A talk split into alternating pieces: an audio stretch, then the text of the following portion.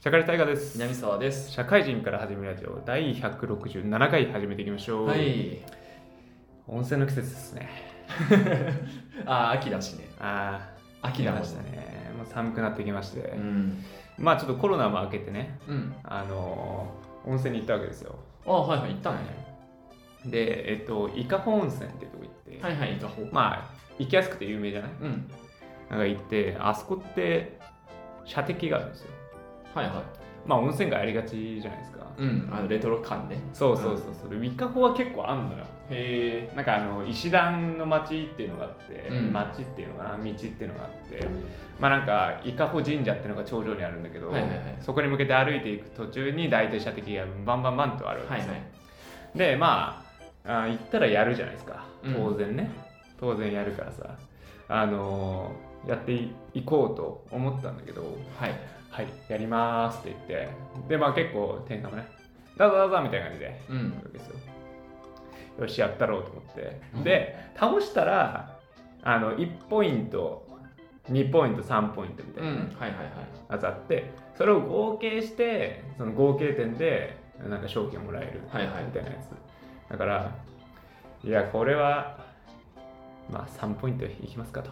はいはい。でも、バリあの、まあ、僕腕長いじゃない？はいはい。背高いし。だから、あの、かなり至近距離で打てんのよ。うんうん、あるね。これでこれで倒れなかったら一生倒れんというぐらいの近さで打つわけですよ、はいはい。で3ポイントっていうとこをこう打ったらはい。僕のデコピンに当たりましたね跳ね返ってリフレクトして どんだけ勝てんだろうってあれほんと詐欺やなあれ。詐欺ですわ。あんな至近距離で打ったらもうすんごい勢いで自分のデコピンにコルクがタターンってなって。唖然としたね。その時店主どんな顔すんの？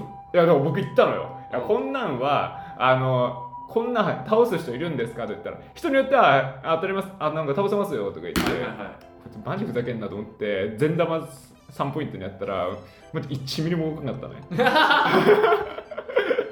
まあそもそもね3ポイントのやつはなんかあの台形みたいな形というかなんか、はいはやっぱ土台がしっかりしてると倒れるわけないじゃないでい。すか、うん。1ポイントだったらまあなんかあのなんだろうキットカットみたいなさはいはいはい。あの重心あの下が低いから、まあ、ちょっと動けば倒れるんだけど、もうなんかよく考えたら倒れるはずないんだよね あんなものがあれ本当に許せんなって思ったけれどもけれども、けれどもまああれはそういうものなんだよな。何個か言ったのうどこいやここが悪いのかっていうのもなんか信じられなかったからもうちょっと上がったら違う店があるから違う店でもやってみたらもう全部そうだよ。はいはいはい。倒れるはずないと。全てにおいてうまい棒一つぐらいしかもらえないと。はいはい。300円払って。ふざけんなって。もう腕のうんぬんではないと思ったけどそりゃそういうものなんだよな ロマンなんだよな子供の子供のね。大人がとやかく言うことではないってちょっと思って反省はした、はいはいはい。まあ、スマートフォンも一緒だよなもう絶対になんかいろんなものがあるのよはい。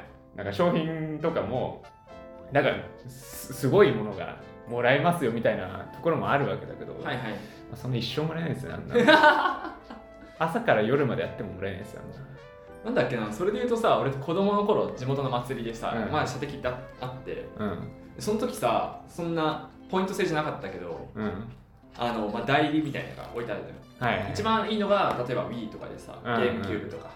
で、その代理としてさ、札が置いてあって、うんうんで同じようにさ、倒れないのよ。はいで店のルール的には倒したらもらえますよ。うんで、倒れないから俺と友達で、倒れないんだったら押し込んでやろうっつって、うん。もう土台の方しか狙ってなくて、はいはい。で、押し込んで押し込んで、後ろに追いやったのよ。うん。多分1000円ちょっとぐらい使って、うん。そしたら倒れてないからダメですって言われたのよ。違いますって。もう。それは落ちたのであって倒してはないですみたいな。やばい大人の論理だ。あるあるだよな。型抜きとかもここみたいな。ここがちょっと傷ついてるなみたいな。いうやつな。でもそこで知ったね。あの、あの自分に理不尽なルールは受け入れないんだなってう。ん。いう、落とすじゃダメなんだ。なんでもなんかこうちょっと大人になってからよくないってそんなにさうん。商品も高くないじゃん。収益性保ててるだろお前。よくないって思うけどね。ねなんか型抜きとかもさあんだけさもう子供たちがやってさうん。失敗してさい1枚300円とかでやってるわけじゃん、うん。大体せ失敗してさこう回収されていくわけだけどさうん。たまたまちょっと傷がついてるやつぐらいさうん。あげたってよくない？って思うよね。型抜きにはうちの地元優しかったのよ。あそめっちゃ優しくてで全然傷ついてても交換とかしてもらえてて。っていうのもなんか商品がもらえるじゃなくてその町内会みたいなのあるじゃんその町内会の店で使えるなんか100円分の券みたいなのがあーあれなのか。敵足のやつじゃないのか。じゃないのよ。はいはい。町内会が全部運営してるってで、うん。型抜きもその町内会の運営でだから成功したらこの難しいやつは成功したら500円分の商品券ですよってで町内会のそのグループの中でしか使えませんよ、っていう券もらえるとかあったからすげえ優しくてあのやっぱ町内会優秀っすよ。優秀よあれはかき氷だって50円で食えるんで。そうそう。そこで300円分もらった時には何でも食い放題。うん。敵屋の300円のやつは高いかな。なんかううちのとことかその敵屋敵屋ゾーンと敵屋じゃないゾーンが分かれてて。うちも分かれてるそうだね。あっちはさあ敵屋ゾーンはさ大人の世界というかさうん。丸一個違うんだよ なんかくじ引きとかもすごいすごいものが置いてあるような感じするけど絶対当たらん系で。それこそ遊戯王のねレアカードみたいな。うん、そう町内会のやつはなんかねエアガンとか水鉄砲ぐらいなんだけどまあ当たるみたいなね、あっちの方がやっぱ良かったよな。うん楽しめたよね。俺もうあんだけ子供時代くじ引きに費やしてうん。祭りをやったけど一番あの高いやつはなんか志村けんのあの抱っこちゃんみたいなやつ。バカでかい抱っこちゃんみたいなや一番高いのか分かんない値段相場分かんないけど金魚すくいにいた亀。つうわ困る。そう困った。多分亀亀って多分取れる前提で入れてねえんだよ。そうだよね。あ何？や金魚すくいの中にいる？亀。を救ったの？君。そ救っちゃダメだよ救うためにいないよあの子。う でなんかすくってもらったんだけどちょいらいらないんだよな。すっぽんダメだよ。救えると思ってねえし。うん。なんかねたまたまね救えちゃってね。いやたまたま救えてないのレベルの重さじゃなくない？もうそうじゃない。あの下手のとなんかヘリのところでこううまくいっていくしかないよねあんな。そうそういやね。いやまあちっちゃい当然ちっちゃいからさ、うん金魚すくいの。そんなでも重量なかったんだけどお救えちゃった時に返したね。ーうん。けど返さないでもなんかどうする？持って帰る？みたいに言われたからあれはでも持って帰ってもよかったのかな？みたいな。うんまあそうね、店的にも大した損失じゃねえんだろうな。まあ、安いんだろうなカメきっとね、うでも多分それが一番高いわん、冷静にカメって成長すんの？知らねえ。甲羅とかどうすんだろうね。いやお前マジお前本当にそれ思ったよ カメって子供の頃どうなんかちっちゃいじゃん。うん。でかくなったら甲羅どうなのかね。甲羅ってさとかさサイの角とかってさ皮膚と一緒っていうからさ。成長すんのか。成長するんじゃゃない？硬質化してんのかあれは。じゃない？いやわかんないけど、まあまあでもそうじゃないとおかしいよな。うんなんかヤドカリみたいになんないもんな甲羅だけちっちゃいみたいな甲羅アマゾンで売ってないもんね。山菜用の山菜用の甲羅とか売ってないもんなヤドカリみたいにね。あの貝変えてとかじゃないから、うんなるほどね。敵屋はねよくないよね。あれはよくない。まあ今になったらちょっと行きたいけどね。そうそう。あの金無駄にしてもいいっていうね。うん。観点で言ったら面白い。あの頃はいやお僕だったら心痛むけどね。ああその子供を騙すようなね。うん。あのくじ引き屋とかさ。うん。あの人たちはもうおかしいよね心。なんか子供たちは食い物に使用的なうん。論理だよな、なんかほんと心配になってくるわ。まだね綿あめがさ町内会が高いとかはさそう。まだまだいいけどさそうそうそうそう。9時にそういうのが入ってないとかはそう。いやマジで精神疑うよね。そう精神が本当によっては僕ら大人にやるんだったら俺100歩譲っていいよ。うん。あ大人だったら僕も食い物にしてもいいと思ってるけど、子供食い物にするのはどうかなって思うよね食い物の仕方も良くないしね、うんそう。なんか夢を売る仕事なわけじゃない。うん。あんなの。夢じゃない現実を売ってるよな。早くお前は大人になれよっていうやつを多分売ってんだよなあの人たちは。俺だったら入れてあげたいよねって出してほしいなって思っちゃうもん。そうそうそう一人ぐらいにはね。そうそうそう。だからいいじゃん。その収益のさ10万円あったらさうん。5万円分ぐらい返してあげてもいいじゃん、んあんなん8割ぐらい持ってってるじゃん。原価率じゃないけど、うん。あんなんどうなん？ほぼ紙代とさあの変なちょっとちっちゃいキーホルダーみたいなやつ、うん。あんなんでお茶濁されてもな。あれ許せないな。やっぱ YouTuber になってあれ摘発摘発ししに行くしかないよな。光るみたいな感じ。髪の毛が金色と黒の人。そう。あの人みたいにねいやあれやってくれてよかったねでも。あれでちょっとはなんかいい世界になってくれるといいですね祭りが。啓蒙的なね。じゃあ本編やっていきましょう。今日は大河の世界史です。よろしくお願いします。はい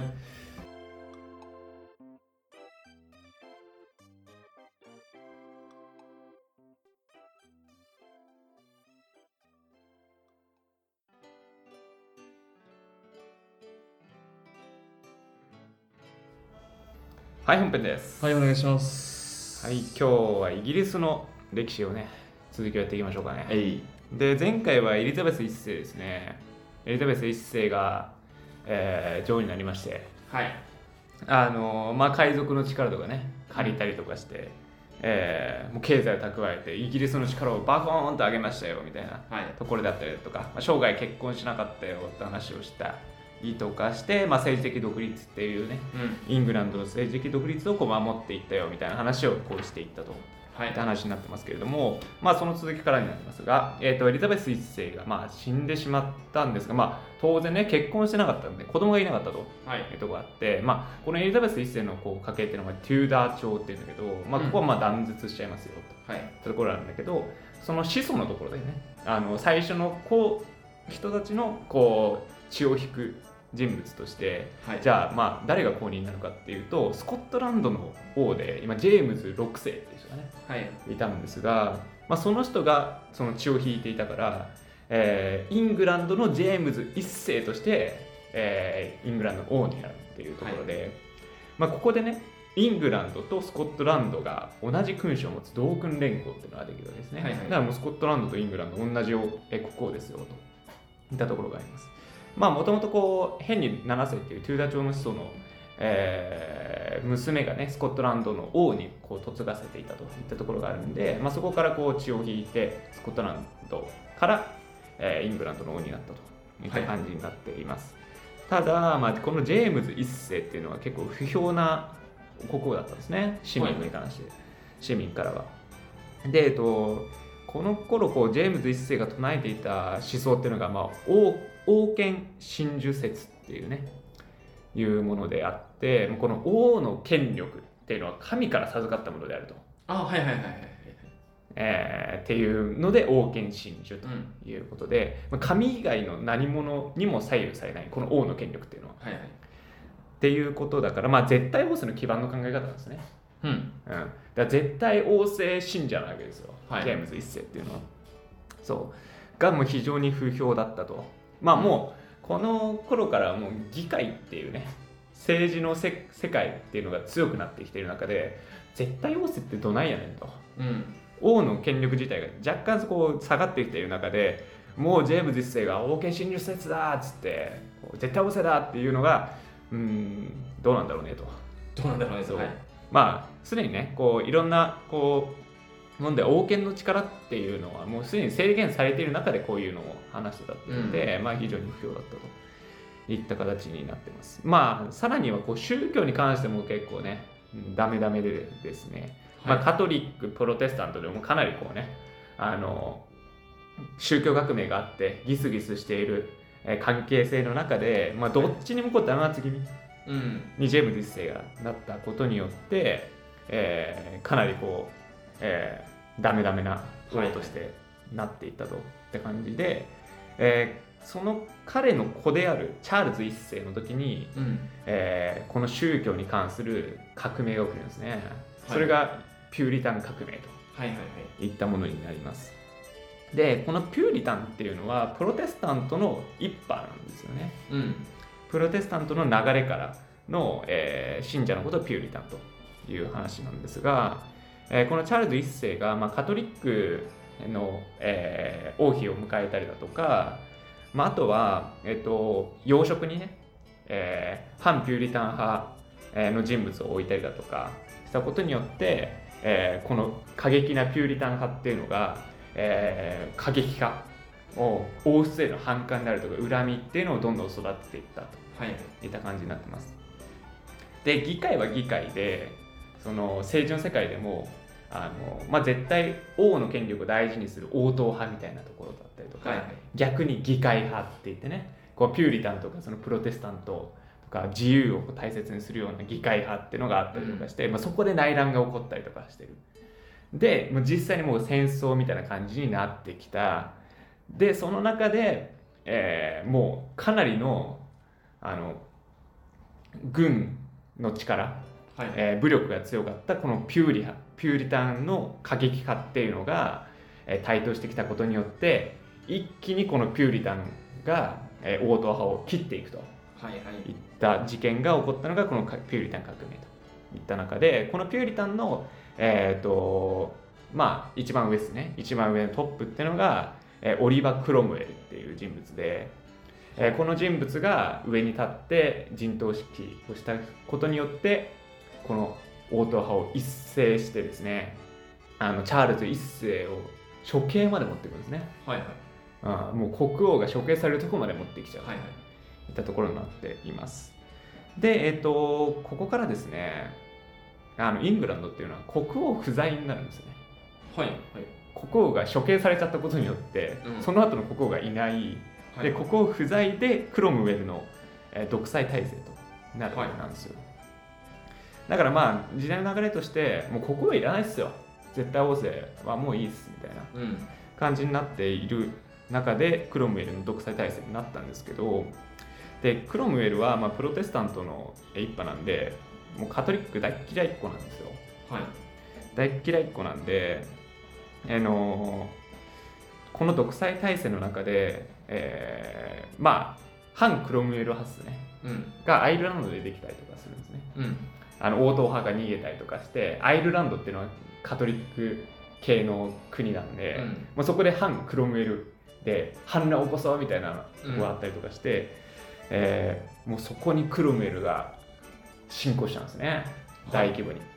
でえっとまあエリザベス女王とかの時もあの若干アイルランドに植民地化したりだとか、まあ、うん。ちょこちょここうあの進行してたりとかしたんだけど、まあ、その時の子供騙しみたいなようなものではなくてもう本当に大規模な侵攻っていうのをアイルランドに行っていくっていうところで、まあ、3分の2ぐらいをもうあの農作地とか土地っていうのをもう取っちゃってはい。もう大規模侵攻をしたみたいな感じに、えークロムウェルはなっている。えーでまあ戦争による財源不足であるとか、えー今みたいなこう圧倒的なカトリックを弾圧していく姿勢であるとか、うん。っていう政治的な混乱っていうので、えっと、クロムウェルの、まあ、人気っていうのは、まあ、かなり悪かったとはいう感じなんですよね。で、えっと、クロムウェルが亡くなってしまうと、まあ、その子供がその、えー後継者になるんだけど、うん。まあ王がいた方が良かったな。っはいてなるんですよ。まあよくありがちじゃないですか。あーやっぱ王がいた頃の方がやっぱ政治安定してたし、うんあのまあ、独裁体制じゃないし、うよかったよねっていう流れになったことによって王室最高論っていうのが高まっていくんですね。はいはいで、えっと、クロムウェルの子っていうのはえー議会からこう追放されてね亡命亡命していたチャールズ一世の息子っていうのを呼び出して、うんえーそこでこうチャールズ2世として即位していくはいとい。う感じなんでね。うん、だからなんかまあ日本でいう王政復古みたいなね。うん。いう感じになっていくんですよ。まあ、ただ、まあ、さっきも言ったようにもうもはやもう絶対王政の時代ではもうなくなってるんですね。うん。うん。っていうなくなっていて、まあ、さらに、まあ、カトリックプロテスタントっていう、えーかなりこう戦いもいろいろあってうん。宗教を押し付けるっていうのも、まあ、結構きついとうん。いうところになっているので、まあ、ブレダの宣言っていうえーものを宣言してですね、まあ、宗教的寛容っていうのをえーこの辺りで認めるようになりますと、まあ、押し付けるようにはしないよっていう感じに、えーしました、うん、でえっ、とその後ねチャールズ2世が、えーまあ、あんまり、えー政治に興味なかったりとかしたんですけど、うん。まあだから周りがどんどん後継者後継者の争いみたいな誰にするかみたいな感じになる、えー流れになってきましたと。いった中で、えーとまあ、さっき言ったねこう応答派議会派みたいなのがある中でうん。あの王を大事にするような派閥である、えートーリーっていううん。グループと、えーその後、えープロテスタント中心の議会派のホイックっていううん。グループになりましたと。っていうのをこう、えーで争っていく罵り合っていくんですですけどさっきの王権派であるトーリーっていうのはあのー今でいう保守党ですかね。うん。保守党の流れになっていますしホイックっていうのは自由党の源流になっていると、うん。だから今のこう、えー党派の流れを組んでそのままえー、つながってきているといった感じであのこのトーリーホイックっていうのはうん。どんだけ仲悪かったかっていう話でもあってはいはい。お互いに罵り合ってるんですよ。はいはい。お互いの呼び名なんだはいはいはい。そう。だこのトーリーっていうのはスコットランドの、えー、狂信者っていう罵り文句の、えーことになっててホイックっていうのはアイルランドの野党っていう意味する言葉で、はいはい。お互いにお前はトーリーだっつってホイックだっつって言ってはいはい。なってたのがそのまま名前になってこう自由と保守党の流れになっていた。はいはい。といった感じに、えーなっています。でそのままこう後継者争いの中で、えーとまあ、トーリーが推すね。あのジェームズ2世っていうのが国王となったんだけど、うん。ここであの先ほどこう宗教的寛容って話はしたけれども、うん。このジェームズ2世はカトリックが大好きうんなん。で圧倒的カトリック化を強引に進めようとするんですね。うんその中で、あのーフランスの後ろ盾、まあ、ルイ14世のぐらいなんだけどこの時、うん。あの後ろ盾で、えーもうカトリック化を進めて、えー議会自体をもうやらない解散したりだとか、うん。えーカトリック信者を兵士に採用してもうカトなんもう身の回りをカトリックにこう染めていくみたいな形をしたりだとかした、えー形になってこうなってきたら、まあ、トーリーが推したジェームズ2世ではあるけれども議会が解散されちゃったりとかしたらもう仕事ないしみたいな。うんな何これじ全然意見聞かないじゃんみたいな感じになって、うん。気に入られなってなるわけですよ。はい。だからホイックとトーリーが手を組んじゃうんですね ここで。はいはい。押したはいいもののムカつくなってなって手を結んでクーデターを始めると。うん。でこの革命っていうのが後に名誉革命とはいはい。呼ばれるわけなんですねで、えー、とこのホイックとトーリーが、えーじゃあ誰を旗印にするかっていう話になった時に、えーこの頃ねこうオランダうん。の総督であるウィレムっていう人物ね、えーこの人は、まあ、チャールズ1世の娘を母に持っていてジェームズ2世の長女を妻にしているはいとい。うのがあはいるんでまあ親類なわけですよ。うん。のオランダの国王ってまあうん。国王、まあ厳密に言うと国王ではないんだけど総督だから。はいはい。でトップの人物を旗印にして圧倒的な軍勢でですねこう1688年にこうイングランドに上陸してえージェームズ2世っていうのはフランスに逃亡するんですね、うん。まあもう圧倒的に武力で来られたんでジェームズ2世のこう軍っていうのは早々に離反して、うん。えーでジェームズ2世自自身もあなるほどね。みたいな感じではいはい。自らの立場を悟ってですねさっさと逃げてこう流血を避けられたっていうのがあるんで名誉革命はいはい。と呼ばれたっていうわけですね、まああっさり終わりましたよねといった感じになっています。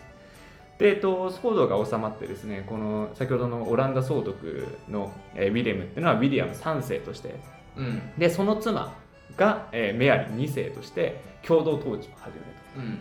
まあ、やっぱりこうオランダ総督なので、まあ、実際にこうあのイングランドの議会的にはウィレムを国王にはしたくなかったんですよね。うねそう。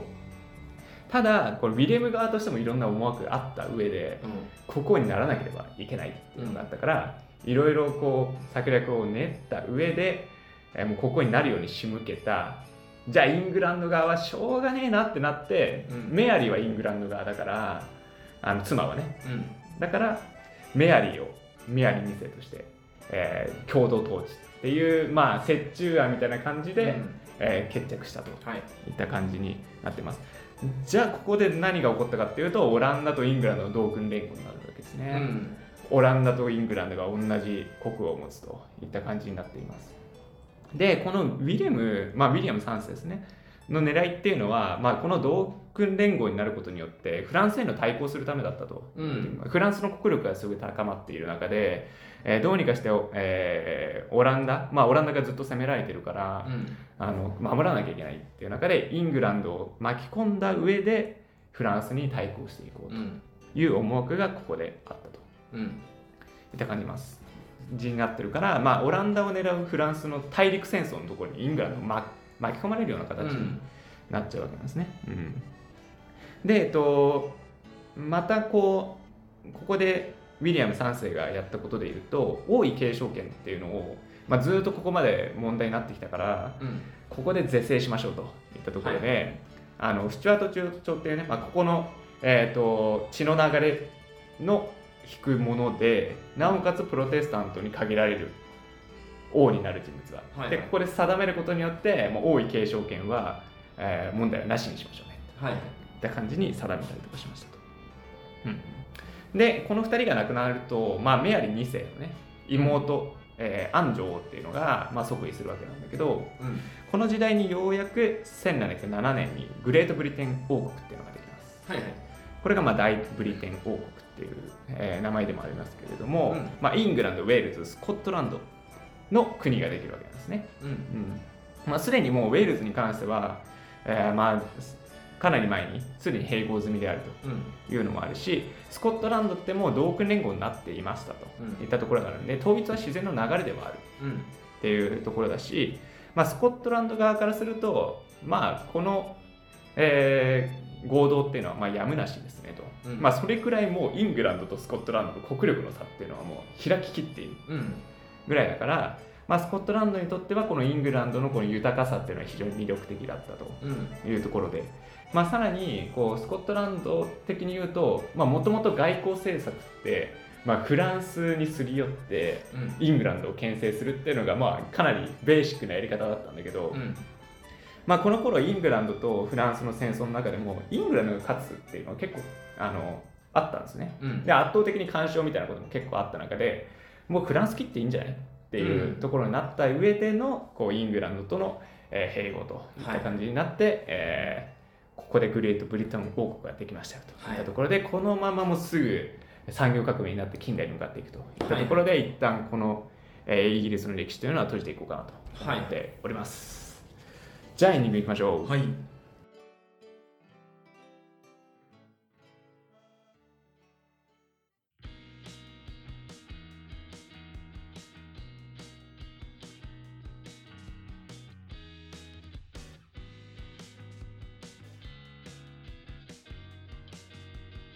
はい、ニクでおす。疲れ様ですういいやーさはい。思うところが何個かあるんだけどさはい。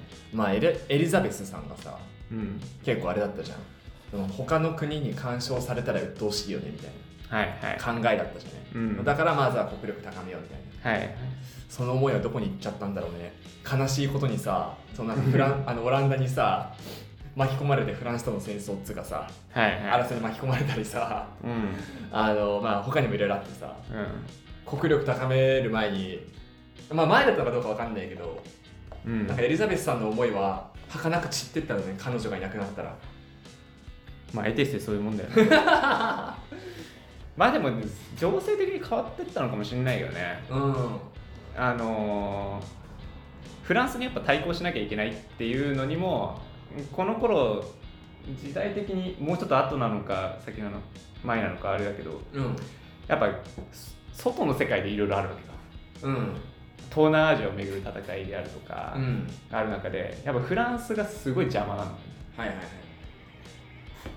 でイングランドは直接攻められてたりとかはそこまでないけどうん。海外で戦ってる中でフランスが強烈に邪魔だからうん。オランダとやっぱ共有しなきゃいけないなっていうのはイングランドの側としてもあったのかもしれない、うん。この頃はなんかこうあそこの領土の中の戦いだけじゃなくて、まあ、オランダもそうだけど日本に来たりとかしてるわけじゃん。日本に来たりとかしてる中でやっぱりまあなんかイングランドとオランダも別にそんな仲良くはないんだけど、うん。フランスが強烈すぎるからまあとりあえずそこなんとかしたいよね感はずっとあってみたいな。そう多分あったんだと思うよ、まあ、元が仲悪いのもあるし。ねうん。まあ100年バラ戦争やらないやらね。うあったし。だしそういうのがあるのかなっていう気はするけどねまああとはなんかややこしいのこのイギリスの王室っていうさ、うんまあこいつしかいねえっていうさ。なんちゃら長とか言いながらね、うん。お前しかおらんのかいみたいそうなんかあのーまあ日本だったらそんなないけどさなあのいろんなとこにさ家系がいてさエリザベス女王がいなくなってさ、やべえ血引くやつがいねえってなった時に もう外から持ってくるしかないみたいになった時にこいつしかいないってなっちゃううん。感じ、うん。ややこしいよねこれ、ややこしいね、うん、あいたな。オランダの方にいたな。エリザベス一世ってきたらさ、うん。続くのさエリザベス二世だと思うじゃん、うん。そうではねえんだよな。そう。じゃあ一世ってつけんなよみたいそれ子供がいないから。な じゃあお前一世って名前つけんなよ。これなんかちょっとあの僕も全然わかんないんだけどうエリザベスメアリー2世っていうのはブラッディ・メアリーのの1世から多分来てメアリー2世、エリザベス2世でもよくない？って思っちゃうよね なんでメアリーっていうねいわくつきの感じのところの2世なんだろうなって思ったりとかね、んなんか関係あるのかもしれないしね、そのメアリーとねブラッディ・メアリーの方と。そう急にジェームズ2世からチャールズ1世になったそうそうそうそうチャールズかみたいな。まあ多分あんだよねこの家系のあれがあるんだろうけど。その2世とかの付け方が、まあ、俺たちの思ってるものとちょっと違うとかね。そうそうそう。あると思うけど。だってそりゃねあのチャールズとかって続いたらチャールズが5世ぐらいまで続くと思うじゃん。そう。ずっと続けばいいんじゃないって思う。何何十世とかにすりゃいいのに、なんか変わったタイミングなんだね、ん。バサッと。なんかな。そうなんかねやっぱりこのオランダから来たのもそうだけどこの後ドイツからも持ってきたりとかしてるの。はいはいはい。やっぱりこの血の面倒くささはすごい異常にあるねこれも。だってエリザベスがさその結婚してなかった理由とかもさまあ他の国に巻き込まれないように。う、うん、もう巻き込みまくってるもんね。もう全てを巻き込んでます。まあそれぐらいイングランドは世界の中心になりつつあるっていうことで、ね。はいはいはい。これこれはかなり。でなんかこう僕がもうここら辺は混乱に極めてるんでうん。混乱に混乱極めてるんだけどポルトガルとかあいつらどこ行ったみたいなところとかね。うんスペインポルトガルのね。そうそうそう、ん。まああそこら辺も結局国内っていうよりも海外の東南アジアとか,、うん。なんかインそれこそインドとか海外の交易のところをこうイングランドが取ったりだとかフランスが取ったりとかして、一気に国力のこの転覆っていうのが行われてたらしいですね、はいはいはい。結局は。そういうところで。そうだから急にオランダが出てきたのもやっぱりこうオランダとイングランドが同時期にこう海に出てうん。でポルトガルとかががそっちのところで結構負けたりとかしてうん。取られて一気にそこが落ちてオランダとイングランドっていうのがせなんかもうこ国内というか世界的に上げ上げになってくるみたいなね、やっぱり世界って広いねみたいな。うん。外取るっていうのは強いねみたいな。うん。頃なんですよねこの頃っていうのは。だからあのーなんだっけ最初に来たのはポルトガルですか？日本に来たのは。うんそうね。その後オランダでしょ、うん。オランダだから。まあその日本だけの歴史で見てもあなんか変わったんだなっていうね、うん。世界のあれが。ポルトガルなんて種子島とかに来て以来ねそうそうあんま来てくれなくなったしね。来てくれなかったっていうよりも来る体力なくなったっていう考え方が正しいかもしれない、うん。そこからね乱語とかね杉田玄馬うん。解体新書やら何やらっつってねオランダが流行ってったけど。そうね。でいつの間にか多分オランダもいなくなってイギリスとフランスになるでしょ？うん。まあ幕幕府側がフランスでサッチョがイギリスでみたいなね、戦いになるわけだから。あオランダどこ行った？みたいなね。でもね日本史見ててもあれあれってなるもんね。そうそうそうそう。でそこら辺あれって思ったら世界史見ないと分かんないんですよ、うん。うん前にあると。急にアメリカっつって。ねそうそう。え？っつってメリケンっつって。あれ？そっちみたい。なそう。いやだからそこら辺はやっぱ世界史を見た上で日本史見るとまたちょっとね幕末の見方も分かってくるでしょうしね、そうだよね。だってフランスがどうこうとかさうん。撮影撮影戦争とかさ,、うん。さそういうのがあった上でさうん。えっ？つ黒船はアメリカ？みたいな。そう。そうなんだよなそこら辺まああそこはあそこら辺でさもう最初はもうフランスとイギリスでさアメリカの大陸で戦っててもうネイティブアメリカンが立ち上がってみたいなね、うん。そこら辺もあるわけであもうぐっちゃぐちゃだよね、うん。マジでわかんねえと思ったもん。このイギリスの歴史を僕は見ていてポルトガルどこ行ったとか、うん。すげえ疑問に思うけどそっちはそっちの歴史があってさ。ポルトガル賞やんねって分かんない。そうそうそうなんとなく理由は分かったけど、うん。もう一生イギリスの歴史やってて分かるのはフランス史がちょっと分かってくるぐらいだもんね。そうそうそうそうずっと関わってくるのは。そうなんですよ。やっぱり今の EU でも仲悪いじゃないですか、うん。だからまあこうこういうとこだよね。やっぱり100年200年ぐらいじゃダメっすよ。300年ぐらいじゃ全然まだまだ。よくあの2つに鉄道通ったよね。うん。そこは何があるんだろうね。イギリスからねフランスまで。鉄道がありますからね。うん、うん。やっぱりこう次フランスの歴史をやろうと思うけどなんとなくやっぱ似てんだよなイギリスとフランス。はいはいはなんとなく流れが。いうん。流れが似てるところから見るとそうね。似た者同士は仲悪いとでもまあなんか面白いのは、まあ、似てはいる。なんとなく成り立ちは似てるんだけど、うん。やっぱ大陸と島国っていう大きな違いがあるから、まあ割とね攻める側攻められる側みたいな意識もねうん。イギリスは結構攻められる側だったずっとっていうのもあったり。そうそうそう。でイギリスはなんかね侵略されてうんぬんって話うん。を結構最初の方にしたけどうん、なんかフランスの歴史をちょっとやったらフランスの方がごちゃごちゃしてねえかって思っちゃうね、うんうん。他のねと隣国とかいっぱいあるしね。そうそうそう。あとやっぱりこう島国ってまあ一応スコットランドとイングランドってあるけどうん。なんかこう国感あるじゃん。うん。国境がしっかりしてるというかうん。やっぱあのヨーロッパのところってぐっちゃぐちゃなんだよねもう。ん。う国境もあるようでないみたいなさ、まあ、国も分裂と解体と統合と繰り返してね。そうそうそうそう。第一次世界大戦とかの辺見てるとさ、うん。あれオスマン帝国って何みたいな。そう。オスマンどこ行ったみたいな。まだ近年でもユーゴスラビア系とかさ。はいはいはい。あれ？そこ一緒だったよね。別れたんだっつってなんかまたね別れるじゃない。ボスニア・ヘルツェゴビナがボスニアとヘルツェゴビナに分かれるみたいな。うんあれマジでこれ理解してる人いるのかな？もう本当世界史受験しなくてよかったいや分かんないもんね。難しいわ。うん。日本史超楽だよね。うん、でさいや今回も聞いてて思ったのもう一個あってさ、あの途中までさ国国の中のさその王室派とさうん。議会派とみたいな。う分かれたりさ急にさあのプロテスタント対さんうん。カトリックみたいになるじゃん。うん。うんどうした急に？みたいになるのよ。ああなるほどね。急に宗教みたいな急にいやもう一体化だよねでも。そう一体化しちゃってるのが分かりづらいよね。でもってさあのまあ最終的に手を組んでうん。王あれするじゃない。ダンスの、その時宗教どうなってんのみたいな。うんうんうん。なんか僕あまあキリスト教で多分一括してやると思うけど、うん。まあ、結局はでもカトリックとプロテスタントっていうのは保守と自由っていう考え方でも、とりあえずいいのかなってちょっと思って、うん。とりあえずなんか今のあ分かんない思って。僕も分かんないって思って。でもやっぱりこうプロテスタントっていうのはもう宗教革命から立ち上がったこう、まあ、自由主義的な考え方と、まあ、カトリックっていうのはもともとのあのキリスト。うん。まあなんかあの本当のそのキリスト教のさプロテスタントカトリックの考え方って紐解くと逆な気がするんだけどうん。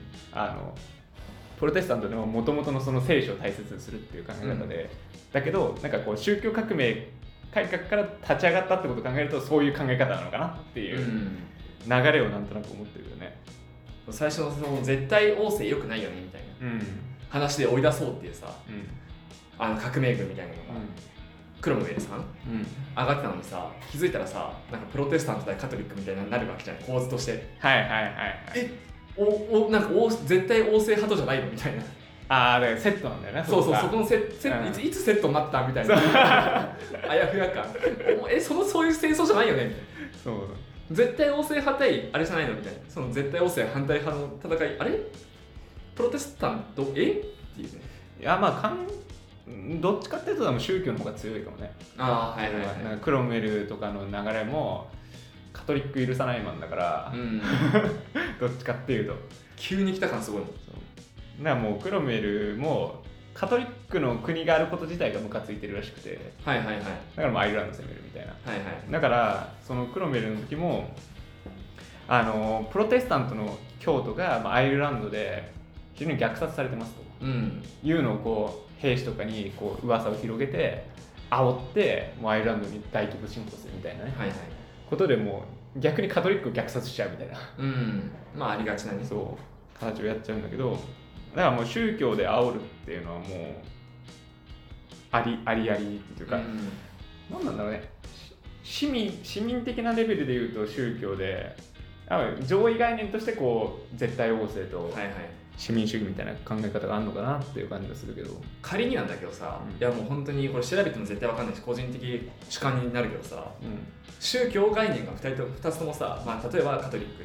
うん。2つともカトリックだった場合ってその戦争起きてたのかなって気になるみたいに。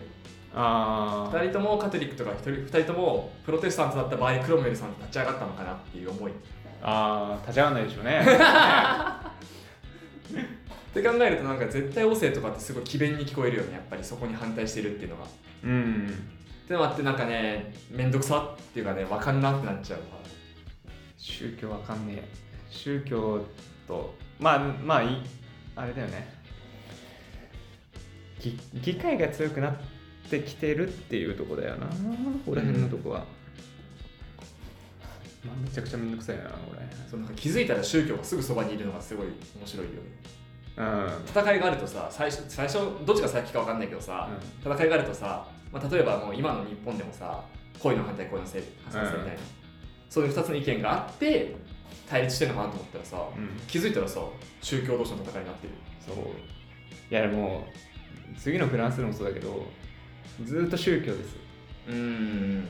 ずーっとこの宗教はつきまとってるんだよね、うん。政治と宗教が一緒になって何回どっかで一緒になっちゃってみたいな。うん一緒になってるから多分最初から一緒なんだよ。最初から一緒なんですか？セットなんだようん。なそれぐらいもう宗教が根ずもうずーっとあるんだよねうん。根付いてるなかったのかね当初その宗教的にはあいつのこと嫌いだけど政治は的な目線で見たらそっちの方が優秀じゃないみたいな人っていなかったのかね。いないんじゃない？もう生活に根付きすぎてさ、はいはいはいそもそも嫌いみたいなうん感じになっちゃう。まあ嫌いな、まあ、坊主憎ければ今朝まで憎いじゃないけど、うん。それぐらいこの宗教が権威にもななるはいはい。ものであるからそのまあローマ教皇とかもあるわけじゃないですか,、だうん。からそれぐらいこう、まあ、武器にもなり得るっていうね。うん。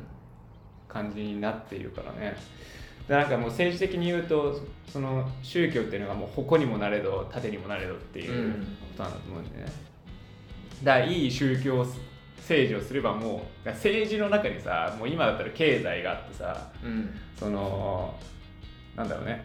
経済以外なんかあるの？まあ外交やら何やら。外交もあるか。外交とかあの、まあ、まあ農業とかもいろいろあるだろうけども、うんその中にも一つのメインとして三本柱の一つみたいなうん。感じだったんじゃないかなって思うけどね。宗教そうそうそうそう。うん。宗教についてその人がどう考えてるのかうん。っていうところでまあそのまあ議会もそうだし市民もそうだしうん。っていうのの賛賛否っていうのが分かれてくるんじゃないかなっていう、その辺もねなんか日本史から入っちゃってるからか知らんけどなんか分かりづらいんだよねやっぱり、うん、日本史あんまないじゃないそういう争いって。ないね。日本史上で、まあ、例えばその源氏対さ平家の戦いとかもさ、まあ、あくまで源氏対平家の戦いでさうん。そこがまあ神道対さ、はい。仏教みたいなことではないじゃない。そうだね。って考えるとなんか混ざってくるとあれ？あれ？ってなっちゃうのは結構日本史やってた弊害かもしれない。ね。だそれまあしかもまあ僕らがそうじゃないからっていううんそうね。その宗教的な考え方とか持ってないからだと思うけど、大事なんじゃない？ここら辺今の人たちはどう考えてるのか分かんないけどね。うんまあ現代のねヨーロッパ人とかアメリカ人とかね。そうそうそうそう。なんか僕ら的には宗教の話するってタブータブーじゃないけど、まあ、あんまり良くないよねっていうぐらいのね。そうそうそう。うん。でも海外の人ってバリバリ話すんじゃない？って思うけどどうなんだろうね。ああでも海外行ったら聞かれるんだよね日本人ってまず、うん。まあ日本人じゃなく多分ホームステイとか行ったらさうん。あなたは宗教は何ですかって。うん。本当にフランクにねあの今日天気いいですねぐらいのレベルで聞いてくる。なんか趣味は何ですかみたいな。そうそうそうそんぐらいの自己紹介的な。聞いてくるから、うまあそんぐらいなんかフランクな話なんだろうね向こうでは、ん。あいいよねその宗教 大体ねでも日本人なんで仏教ですとかさ。うん。日本人なんでまあ神道なんですみたいな。うん。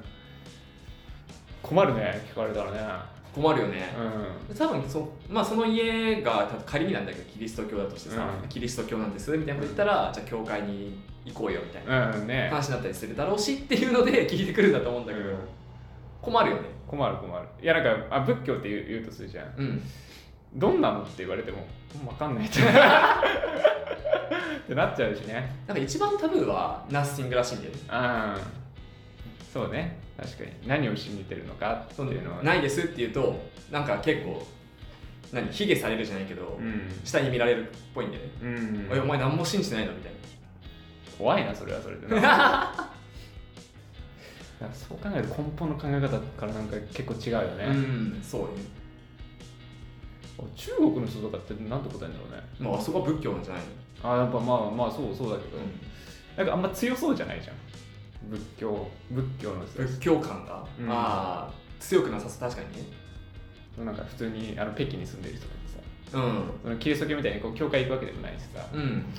聖書とかすごい読んでるっていうわけでもなさそうじゃない？うん。仏教のその仏典とか読んでるわけじゃないけど自信を持ってブディストっていうのかな言うんじゃない？言うのか。わかわかんないけど学校で習ったりするんじゃない？意外と。小学校の時うん。義務教育とかでさ。あの日本でいう道徳の授業みたいな感じでさ、はいはいはいはい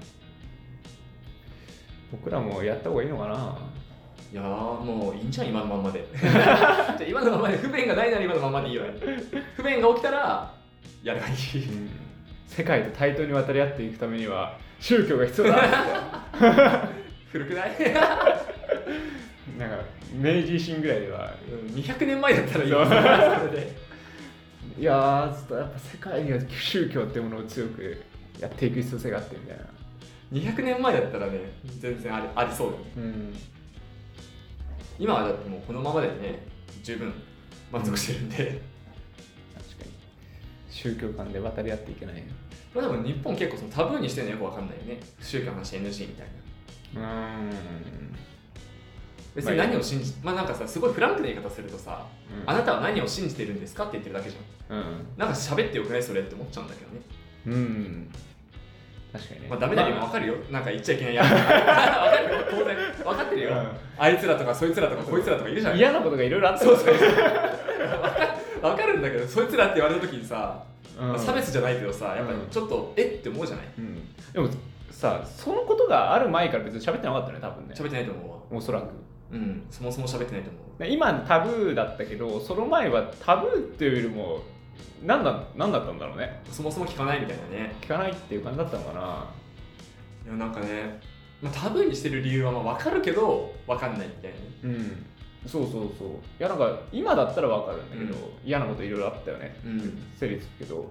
おそらくその前から別になかったんだろうなって思ったら何なんだろうなっていう、うん。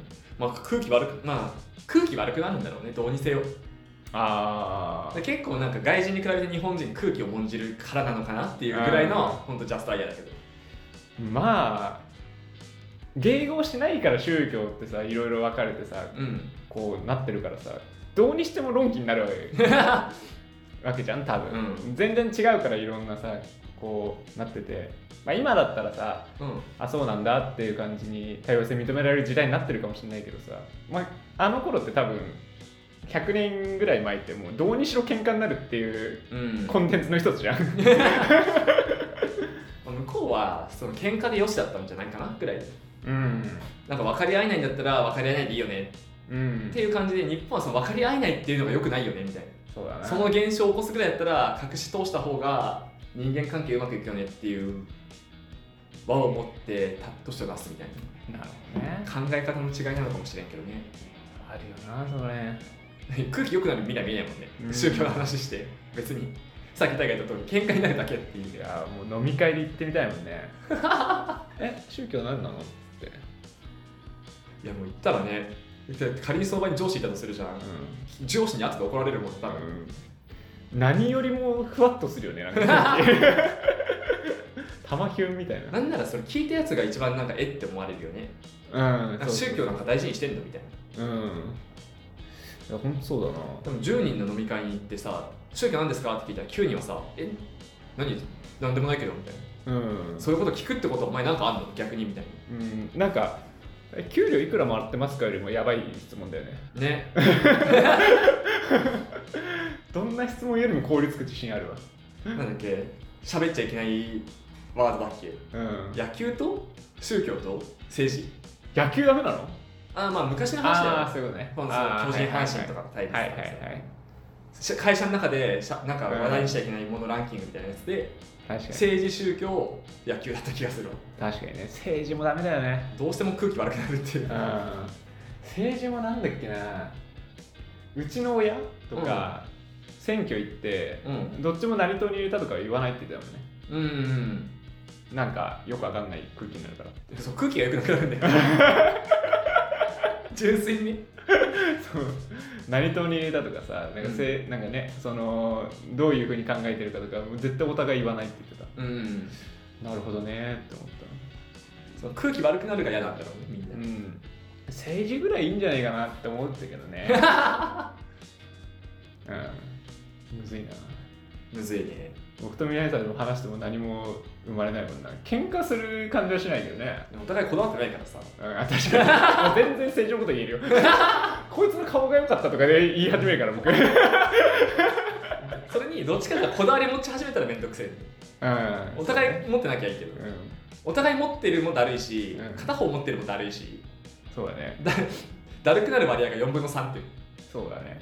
あのじゃあ最後に政治の話するとう僕があの政治新聞みたいに配られるじゃん、ん、はいはいはいはい。であれであの日本維新の党にうん。違法賭博ゼロパチンコゼロって書いてあったからあれは良くないと。パチンコはいいとう。ん。いいと思う思う、うん、っていう。じゃあダメだ俺もそのうん、許さない。許さ許さない許さないまあそれを外してくれたらね考えるけど。パチンコゼロはいかんよ。その時点でもダメだわそう。パチンコ2ぐらいでいいんじゃないかなみたいな。っていう政治の話題でした。